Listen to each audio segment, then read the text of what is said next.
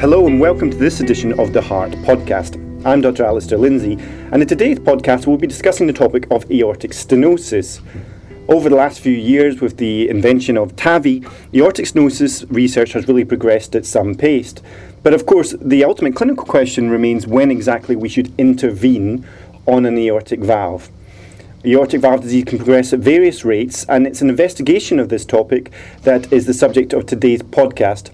We'll be discussing a paper entitled Hemodynamic and Anatomic Progression of Aortic Stenosis. That's by a group from Hôpital Bichat in uh, Paris, France.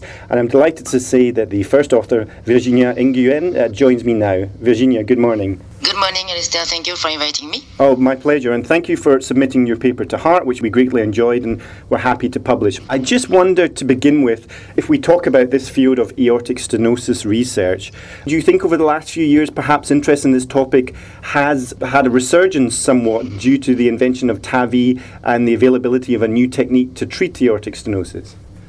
Yeah, in uh, symptomatic aortic stenosis, they were there, and we have uh, some threshold for intervention. Whereas for asymptomatic aortic stenosis, the indications are not really clear, and aortic valve stenosis is commonly and classically described as a homogeneous and constant progression disease. But AS progression is highly variable among individuals, and the impact of baseline hemodynamic or anatomic AS severity remains unknown. Yes, and that's certainly the subject of your paper, isn't it? That aortic valve stenosis is, is not so much degenerative but progressive. Okay. Yeah, progressive, and the, but the progression of aortic stenosis is not linear as we used to know. Yes, absolutely. So you, you went about investigating this in a group of 149 patients. Can you tell us a little bit about the study design, uh, where you found those patients from, and, and how you investigated them? We enrolled, in fact, 149 patients in uh, two ongoing prospective cohorts named COFRASA and GENERAC in Bichat Hospital. We, in fact, evaluated AS hemodynamic severity at baseline and yearly thereafter using first echocardiography by measuring mean pressure gradient and then AS anatomic severity uh, using computed tomography multi-slice by measuring aortic valve calcifications.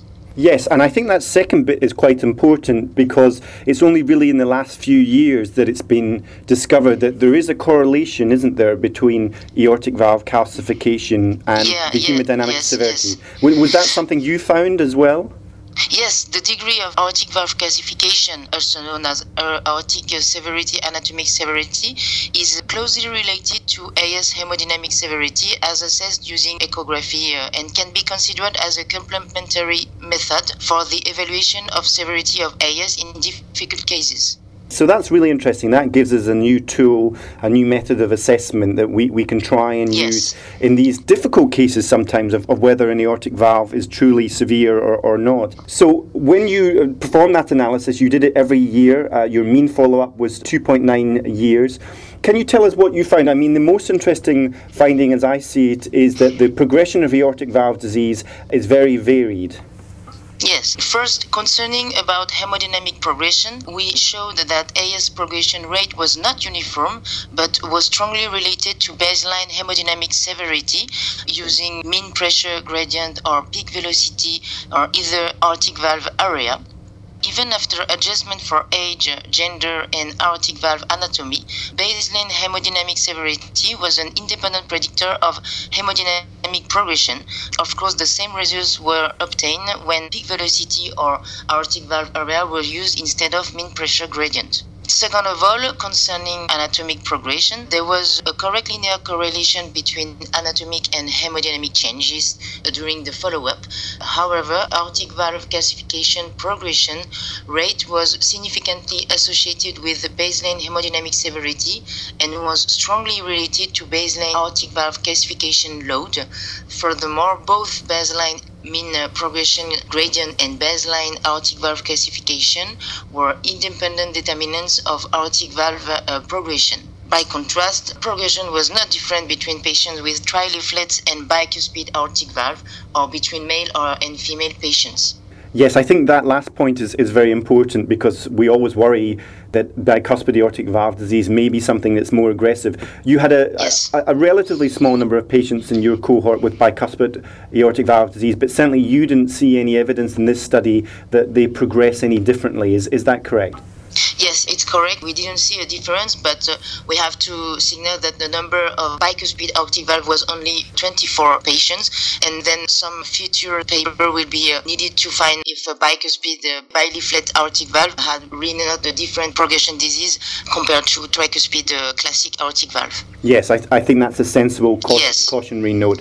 But just to summarise, so you divided patients into mild, moderate, and severe aortic stenosis at baseline according to their hemodynamic gradient and also yes. according to their aortic valve calcification. And what you essentially found was that the more severe the hemodynamic gradient or the more severe the valve calcification, the more rapidly the valve disease progressed. It's exact. As uh, present studies clearly show that baseline severity of aortic stenosis assessed using either echocardiography or computed tomography influence the progression rate of the disease.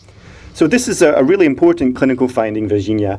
Of course, in some ways, this backs up what we already know. We do tend to see patients with severe aortic stenosis in the clinic and perhaps bring them back for another echo scan earlier than we would patients with mild or moderate disease. It also has implications for the pathology of aortic stenosis as well. I, I noticed in the discussion you mentioned not just calcification, but also things like fibrosis that may be accelerating this process. Yes, clinical and what we already know is that clinical and histological similarities with is that uh, aortic stenosis has similarities with atherosclerosis mm. and, uh, to, and led the hypothesis that statins may prevent AS progression. But we already know that three clinical trials assessed the effect of statin and failed to demonstrate any effect. So our paper underlined the necessity for exploring other pathophysiological pathways uh, related to AS uh, physiopathology, uh, such as less bone remodeling by recovering D vitamin level, inhibition of uh, bone growth factors, or maybe biphosphonates, or also such as less leaflet calcifications by improving NO signaling with some medication. There's a lot to do. Yes, absolutely. And I guess the ultimate aim is that as you're showing that the valve disease progresses, hopefully, if we can intervene at an earlier stage, we can prevent a lot of valve disease becoming severe if we understand those mechanisms better. Exactly, yeah. Okay. Final question. You said that the data came from a large prospective study, in fact, two that you're involved in. Can we expect to see uh, more research on this topic from you in the future?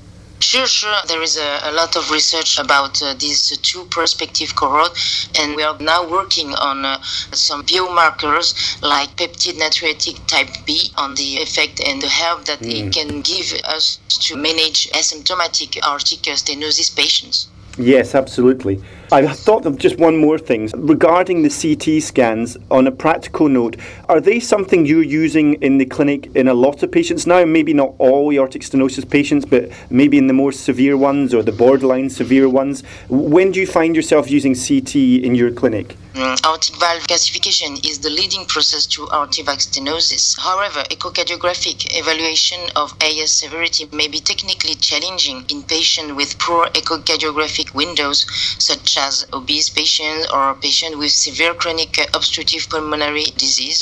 Furthermore, in patients with depressed ejection fraction and low flow, low gradient, yeah. we use multi-slice tomography in such difficult uh, cases uh, in order to differentiate uh, pseudo-severe aortic stenosis and real severe aortic stenosis. Absolutely, and, and that's been my experience too, that it can be very important in cases yeah. like that to help make the difference. Well, Virginia, thank you very much indeed for your time. It's been really fascinating talking to you. Clearly, uh, this is an area which is continuing to, to grow. The research field is expanding, and as we said at the beginning, moving, moving quicker than ever. And I suspect we may well be discussing this topic again in the near future. Thank yeah, you. thank you, Alistair.